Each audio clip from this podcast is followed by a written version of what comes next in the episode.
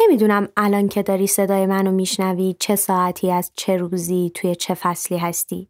ولی امروز اینجا اوایل پاییزه.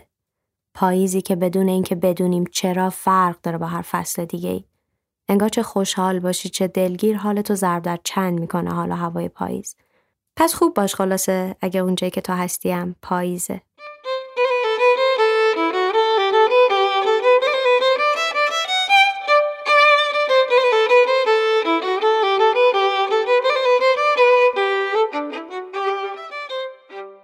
عهد باستان یه دانشمندی بود که اعتقاد داشت شیره حیات توی مغز آدمی زاده.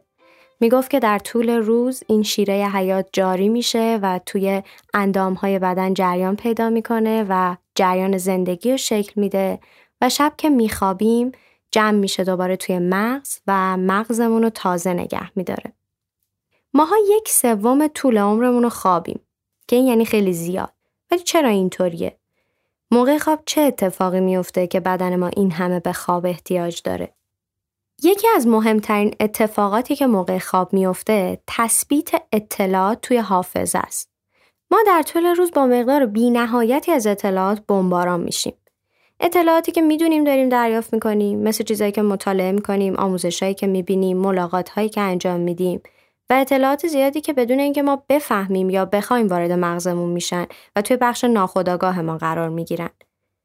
یعنی در طول روز ما مثل مشتری یه فروشگاه زنجیره‌ای هستیم که یه دونه سبد خیلی بزرگ دستمون گرفتیم و توی قفسه های فروشگاه حرکت می‌کنیم. وقتی داریم حرکت می‌کنیم چیزهای مختلفی رو توی این سبد با خودمون حمل می‌کنیم تا وقتی که میبریمشون خونه. وقتی میخوابیم مثل اون وقتیه که همه این خریدار رو بردیم خونه و قرار توی کابینت ها جاشون بدیم. هر کدومشون رو بذاریم توی جای مخصوص به خودشون و قاعدتا شامپو رو توی یخچال نمی‌ذاریم. مغز ما موقع خواب شروع می‌کنه به دستبندی اطلاعاتی که در طول روز دریافت کرده و اونا رو توی بخشای خاصی جا میده. پس تاثیر مستقیمی روی یادگیری داره. جالب اینه که برای یادگیری هم خواب قبل از آموزش مهمه هم خواب بعد از آموزش. وقتی که تازه از خواب بیدار میشیم ذهنمون مثل یه اسفنج خشک عمل می‌کنه. یعنی ظرفیت خیلی زیادی داره برای جذب اطلاعات.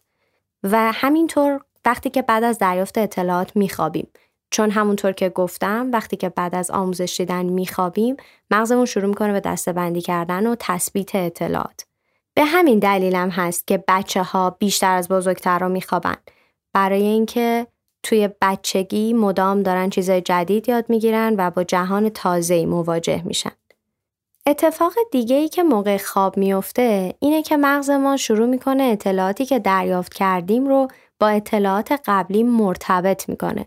در واقع شروع می‌کنه به تکمیل پازل ذهنی ما. این باعث میشه که یه وقتایی یه راه حلی برای یه مسئله که خیلی وقت ذهنمون رو درگیر کرده به ذهنمون برسه. مثلا از خواب بیدار میشی و راه حل مسئله که خیلی وقت داری بهش فکر می‌کنی و پیدا کردی. خیلی وقتا ممکن اصلا خیلی به نظرت بدیهی بیاد با خودت بگی که چطور تا حالا بهش فکر نکرده بودم این دلیلش اینه که اطلاعات تازه‌ای که شما دریافت کردین توی مغزتون با اطلاعات قبلی مرتبط شده و پازل ذهنی شما کامل شده و شما یه دفعه‌ای به راه حل اون مسئله دست پیدا کردین.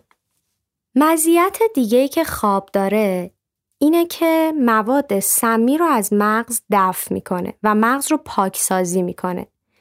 همه سلول های بدن ما یه سری مواد مغذی رو مدام دریافت می‌کنن و یه سری مواد اصطلاحا ضایعات رو از خودشون دفع می‌کنن و این اتفاق توسط سیستم لنفی بدن میفته ولی جالبه که بدونین توی مغز لنف وجود نداره و پاکسازی مغز توسط یک مایع به اسم مایع نخایی اتفاق میفته که یه ماده شفافیه که توی مغز جریان داره و تمام این پروسه پاکسازی معمولا موقع خواب اتفاق میفته مزیت بعدی خواب توانایی شناختی و تصمیم گیریه. آدم ها موقعی که از خواب محروم باشن مرکز عاطفی بدنشون بیش فعال میشه. این باعث میشه که ما تصمیمات عجولانه و پرخطر بگیریم. این باعث میشه که ما در مورد تحمل درد احساس حساسیت بیشتری بکنیم. یه بخشی هست توی مغز به اسم آمیگدال که برای واکنش های عاطفی نیرو ایجاد می‌کنه. یه بخش دیگه هم توی مغز هست که اصطلاحا بهش میگن مدیرعامل مغز. آدما وقتی که از خواب محروم میشن ارتباط این دوتا بخش با هم دیگه قطع میشه به خاطر همین در واقع مغز نمی‌تونه واکنش های عاطفی بدن رو کنترل کنه یه جمله هست که ما میگیم زمان زخم ها رو شفا میده. واقعیت اینه که زمان بخش موثرش اون مواقعیه که توی خواب گذشته. انگار میشه به جای اون جمله بگیم که خواب با کیفیته که این زخما رو شفا داده. مزیت بعدی خواب خلاقیته. وقتی داشتم این بخش رو میخوندم توی توضیح خلاقیت نوشته بود تفکر خارج از چارچوب. و این یکی از دستاوردهاییه که با خواب با کیفیت می‌تونیم داشته باشیم.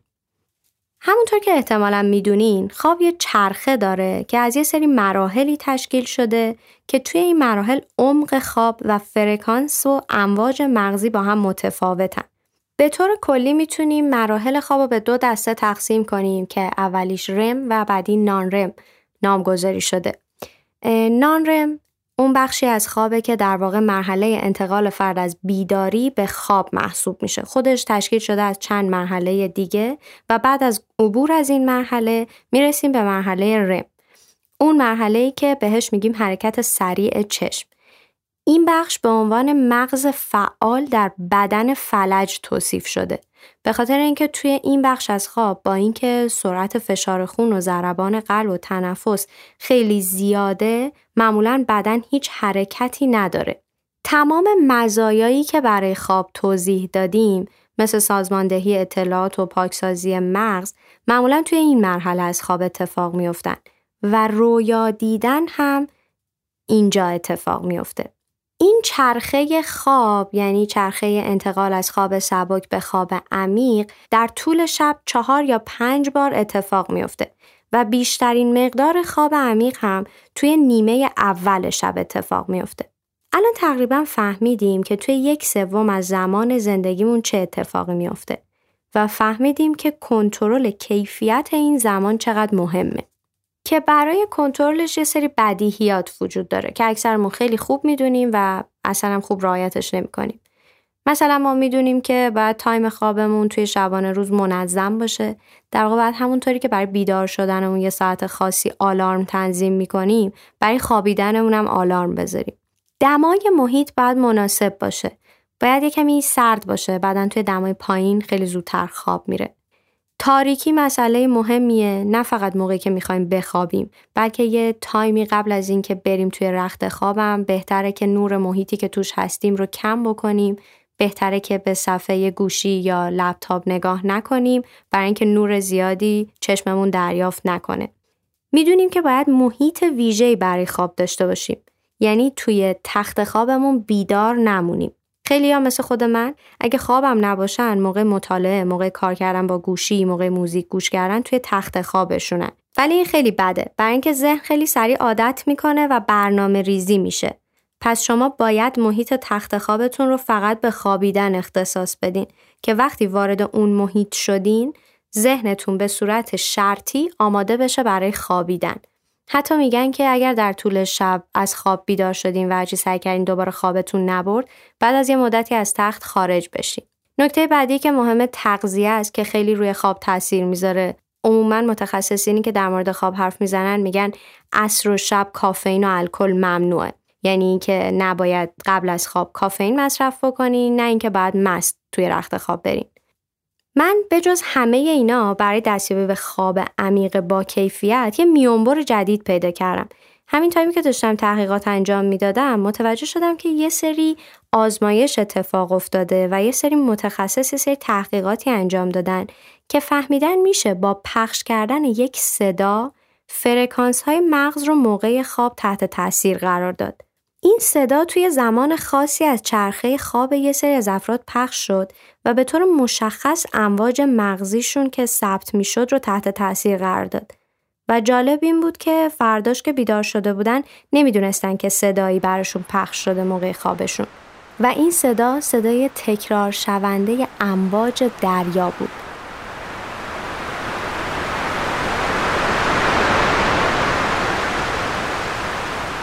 دانشمندان کشف کردن که موقع خواب اگر که صدای امواج دریا رو بشنوید چون این صدا با امواج مغزی شما هم فرکانسه باعث میشه که عمق خوابتون بیشتر بشه. همینقدر که می‌تونیم کیفیت خواب رو کنترل کنیم و افزایش بدیم به همون شکل هم یه سری عواملی هست که ممکنه ما رو دچار اختلال خواب بکنه. یه سری عواملی مثل جتلک که افراد به علت پروازهای طولانی از یک کشوری به یک کشور دیگه ای دوچارش میشن کشورهایی که با هم اختلاف ساعت خیلی زیادی دارن و توی ساعت بیولوژیک بدن یه اختلالی ایجاد میشه که باعث میشه افراد دچار بیخوابی بشن. یه اختلال جالب دیگه ای که وجود داره اختلال خواب شب اوله. معمولا آدما وقتی برای بار اول توی یه محیط تازه‌ای میخوابن نیمکره چپ مغزشون که بهش میگیم نگهبان شب بدنشون رو توی یه حالت آماده باشی قرار میده که باعث میشه که خواب خیلی عمیق و با کیفیتی نداشته باشن. اما اختلالایی که تا اینجا راجبشون صحبت کردیم خیلی زود گذره و احتمالا و معمولا زود برطرف میشه. اما یه سری اختلال جدیتر در مورد خواب وجود داره که اولیش خود بیخوابیه که ممکنه مقطعی یا مزمن باشه دومیش آپنه خوابه که یه جور وقفه تنفسی موقع خواب یا یه سری چیزایی مثل راه رفتن و حرف زدن توی خواب دندون قروچه شب ادراری و چیزایی شبیه این یه سندرومی وجود داره به اسم سندروم پای بیقرار یا اختلال ریتم شبانه روزی و اختلالای خیلی زیاد دیگه ای که برای اینجور افراد دیگه نمی‌تونیم همه اون توصیه های قبلی رو به کار ببریم. مثل وقتی میمونه که یه ورزشکاری داره ورزش می‌کنه و یه دستورالعملی یه سری تمرینا از مربیش دریافت می‌کنه و اون تمرینا خیلی مفید و کاربردیه. اما همون ورزشکار اگه پاش شکسته باشه دیگه نمی‌تونه از اون دستورالعملای قبلی استفاده کنه. پس از اونجایی که فهمیدیم خواب مقوله خیلی مهمیه. اگر که دچار یک چنین اختلالاتی هستین توی خوابتون حتما به یه متخصص مراجعه کنین و سعی کنین که در این مورد ازش کمک بگیرین. همه این حرفا رو زدیم. همه این سالا آدما رفتن توی آزمایشگاه ها روشون تحقیق شده امواج مغزشون رو اندازه گرفتن. ولی یه چیزی هست که همه این قوانین و تعادل ها رو به هم می‌زنه. اونم حضور یک همراه موقع خواب. یعنی شما به همه این چیزایی که گفتم هم عمل کن ولی دوستت یا مثلا همسرت اگه موقع خواب خور رو پف کنه شما می‌تونی نتیجه همه اون آزمایش ها رو پاره کنی بریزی دور. مقوله تقسیم کردن زمان و محیط خواب با یه فرد دیگه در واقع شریک شدن تخت خواب کاملا روی خواب شما تاثیر می‌ذاره که اگر اون فرد شریک عاطفی شما هم باشه تاثیرش مشخصا چندین برابره چون توی کیفیت رابطه عاطفیتون هم می‌تونه تاثیر گذار باشه. میگن یه آقا اگه یه شب خواب راحتی کنار همسرش نداشته باشه فرداش ممکنه رابطهشون متزلزل بشه. ولی یه خانوم اگه رابطهش متزلزل بشه احتمالا اون شب خواب خیلی خوبی نداره. باید اینو در نظر بگیریم که مسئله خواب هم مثل همه موارد دیگه که توی سبک زندگی آدم موثره می‌تونه کاملا شخصی باشه. همون قدری که اگه به خاطر اختلاف تو این زمین دو نفر ممکنه که همدیگر درک نکنن و براشون مشکلاتی پیش بیاد همون قدم ممکنه که یه زوج بالغ خیلی خوشبخت به خاطر اختلاف time خوابشون یا مواردی مثل این محیط خوابشون از هم جدا کنن و این هیچ ربطی به کیفیت عاطفی یا روابط فیزیکیشون نداره.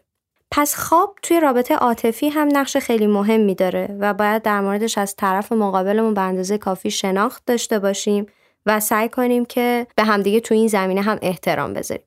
اگه این اپیزود برای خود من یه بخش طلایی داشته باشه اون اینجاشه. من به خیلی از چیزهایی که تا الان راجبشون حرف زدیم عمل نمی‌کنم حقیقتا ولی یکی از چیزایی که گاهی از خود خواب برای من خیلی مهمتر و هیجان انگیزتره نیایش قبلشه. وقتی که چشام میبندم تنم رو رها می‌کنم میسپارم به زمین و اجازه میدم ذهنم پرواز کنه به آسمون. با شوک گذاری شروع می‌کنم. بعد شروع می‌کنم به رویا پردازی و یه جایی نخ این رویا از دستم در میره و خواب میاد که رویاهامو واقعی کنه. براتون یه نیایش می‌خونم و توصیه می‌کنم که این نیایش قبل از خوابتون گوش بدین. اصلا کاش شما هم برای خودتون یه نیایش داشته باشین که هر شب بشنوینش. یا اگه که این به دلتون نشست اینو قبل از خواب هر شب بشنوید. هر ساعتی از هر شبانه روز هر فصلی از هر سالی که هستین شبتون بخیر. عجب سری دارد این واژه نیایش. چه شکوه مندانه هنگام مناجات با تو بند بند وجودم رها و سبک می شود لبریز می شوم از نور از شوق و سرشار از بغز نور جاودانه ای که از تو می آید و در من می نشیند شوق بی پایان داشتن خالقی چون تو و بغز تقصیری که داشتم و تو از یاد برده ای با آخرین خدایا مرا ببخشی که گفتم. که طلب می کنم و صبر نمی کنم که ببخشی. که اجابت که کردی بیان که پشت سرم را نگاه کنم می روم و تو صبر می کنی که دوباره با حاجت تازم برگردم. یاریم کن تا از خاطرم نرود که تو قرار تمام بیقراری هایم هستی. پناه لحظه هایی که آنچه در دل داشتم را پیش آینه هم نمی توانستم باز بگویم. خدایا. برایم از عرش کبریایت هر روز هزاران ثانیه پر از لبخند دستچین کن. از این لبخندهای از ته دلی که رازش را فقط من می‌دانم و تو. از این سرخوشی های بی امانی که در تار و پودم می رقصد و به هر کجا که گام نهادم تمام مسیرم را با برکت بی پایانت فرش کن. و در دلم گوش چشمی از چشمه محبتت را بجوشان. تا برای دیگران هم نام من هماواز بخشش باشد.